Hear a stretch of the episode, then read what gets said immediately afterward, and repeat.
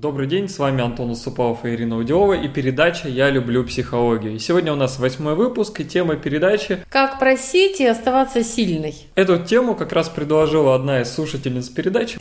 Да, и первое, с чего хочется начать, это то, что буквально, по-моему, в каждого советского человека, да, это еще рядом то время советское, Просто очень глубоко вбито, что просить это унижаться, это проявлять свою слабость. Угу. Да?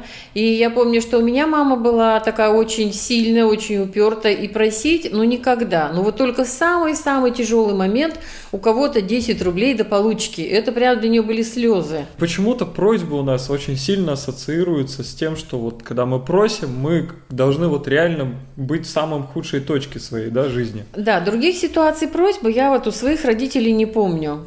И поэтому очень часто просьба, унижение, слабость, выживание, такая цепочка, которого ну, просто выстроена уже в нашей памяти, в нашем поведении, в нашем сознании. А почему так произошло? Почему просьбы воспринимают именно как слабость? Наверное, самое главное, что всем страшно просить, потому что в этот момент у нас э, сцеплено знание, что мы слабые. Сильный человек, он все сделает сам. Он со всеми сложностями справится, ему не надо никого просить. Он такой гордый, независимый, сильный, и вот один шагает по планете. И это наше представление о сильных людях, я так понимаю, да? Да, и в этом вот если каждый заглянет внутрь, увидит этот образ сильного, такого одинокого, успешного, да, ни, ни у кого не просящего, ни от кого не зависящего. Один сидит на горе спокойненько, да? Да, и наслаждается своей силой.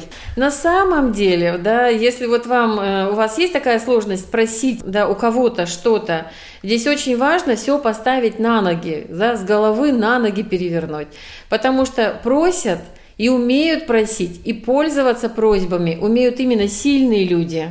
Потому что просьба – это сотрудничество и возможность для других быть полезными. Получается, что большинство людей, которые думают, что когда мы просим, мы являемся слабыми, они очень сильно ошибаются, что на самом деле все совершенно наоборот, да? Абсолютно, да. Я вот очень многого достигла в своей жизни. Ну вот когда я была владельцем центра, когда я училась на тренера, когда я становилась экспертом, да когда я приехала в Черногорию. Это как раз те моменты, когда я просила других о помощи, просила других о взаимодействии, да, и деньги просила. У мужа просила деньги, когда открывала центр. У меня не было. Я была педагогом, я вообще не представляла, где взять эту сумму по тем временам большую. У мужа просила, когда училась на тренера, просила у своих знакомых, да, потому что вот денежная тема – это такая тема, которая учит нас взаимодействовать, учит нас просить и учит выполнять эти просьбы тоже потом, свои обязательства, все, что касается денег и так далее. И это отличная возможность просить, быть кому-то обязанным и возвращать это, и наслаждаться тем, когда вас просят. То есть это сотрудничество. Ну, вот слово «обязанный» очень многих как раз людей, мне кажется, и пугает, да, что вот я кому-то буду чем-то обязан. Да, очень часто у клиентов говорят, что мне еще мама завещала, никому не будь должна. Моя мама хотя бы вслух это не говорила, да. Но если это еще и словесно так обозначено, да, то это очень глубоко вбито в голову, что просить нельзя. Это вот край про то, что мы говорили. Не быть никому должным, да? Ни за что. Это вот самое худшее, что может быть, это быть кому-то должной. На самом деле, когда мы кому-то должны, мы учимся и силе, и ответственности, и эти обязательства перед другими. Очень часто нас учат и самодисциплине, и ответственности, и мы становимся сильнее за счет этих обязательств у нас внутри больше появляется мотива, и мы как стремимся ну, быть хорошими, честными, ответственными перед другим человеком. С собой мы часто можем халявить, да, сделать себе поблажку, да ладно, да пусть так, да пусть в другой раз. Сотрудничество в чем, да, и, и просьбы у других – это когда мы действительно учимся выполнять свои обещания. В этом тоже их плюс. Твоя история, на самом деле, вот, мне кажется, очень показательная. И вот сейчас вспоминаю, на самом деле, твои пиковые моменты, они всегда были с взаимодействием с другими, да. Я даже свои сейчас пиковые моменты вспоминаю. Всегда, я, когда я рос, это обязательно было взаимодействие с другими людьми. Это бы, а взаимодействие невозможно было без просьб. Да, ведь сильный человек, он умеет признавать и силу другого. И просьба, когда вы сильный, и вы можете другого сделать сильным, потрясающая возможность сказать, ты знаешь, вот в этом мне нужна помощь, мне нужна твоя помощь. В этом ты сейчас сильнее. Сильные люди объединяются просьбами. Если вы не умеете просить, значит у вас слишком много пока страхов, неуверенности, да, и вы не делаете сами себя сильными. Я тоже перешагивала через вот это мамино, да, поведение, когда это был край просьбы. И мне тоже было это очень сложно делать. И вот то, что мы вспоминали сейчас, это моменты, когда я внутренне собиралась, я внутренне как-то там настраивалась на эти просьбы, да, чувствовала иногда стыд, через который я... Но это все старые шаблоны, которые нам достались от родителей, которые их очень сильно ограничивали. И нас. Но нас мы можем уже через это перешагнуть, осознавая. Хочу больше сотрудничать. Другой человек сильнее, я готов ему это сказать. И вообще, на самом деле, вот как узнаешь что-то новое, если ты не спрашиваешь, да, вот мне кажется, что это тоже одна из важных вещей. Если ты не спрашиваешь кого-то ни о чем, да, то, наверное, тебе никто ответ не будет на твой вопрос давать. Для расширения, да, и видения, и взгляда. И самое еще, что всех пугает в просьбе, это что могут сказать «нет». Я попрошу денег, а мне скажут «нет, Ира, да, давай сама-сама».